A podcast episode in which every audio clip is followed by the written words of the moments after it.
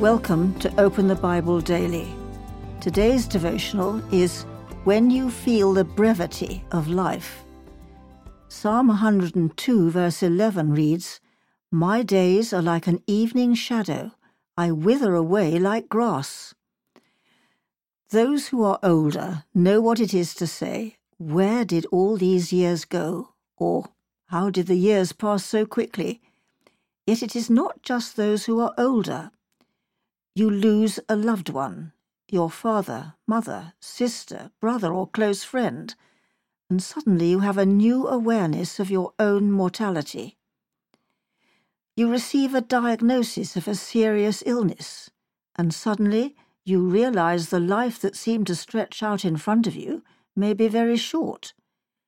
My days are like an evening shadow.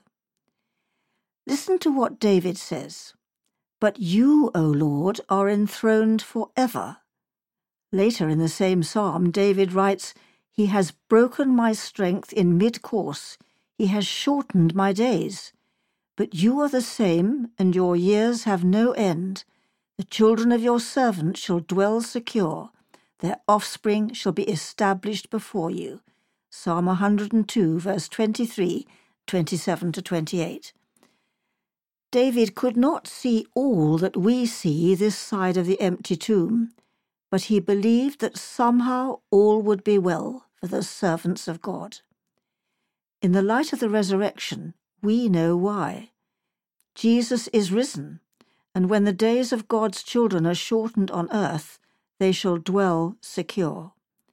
They will be established in the presence of God, living, reigning, and rejoicing with Him forever.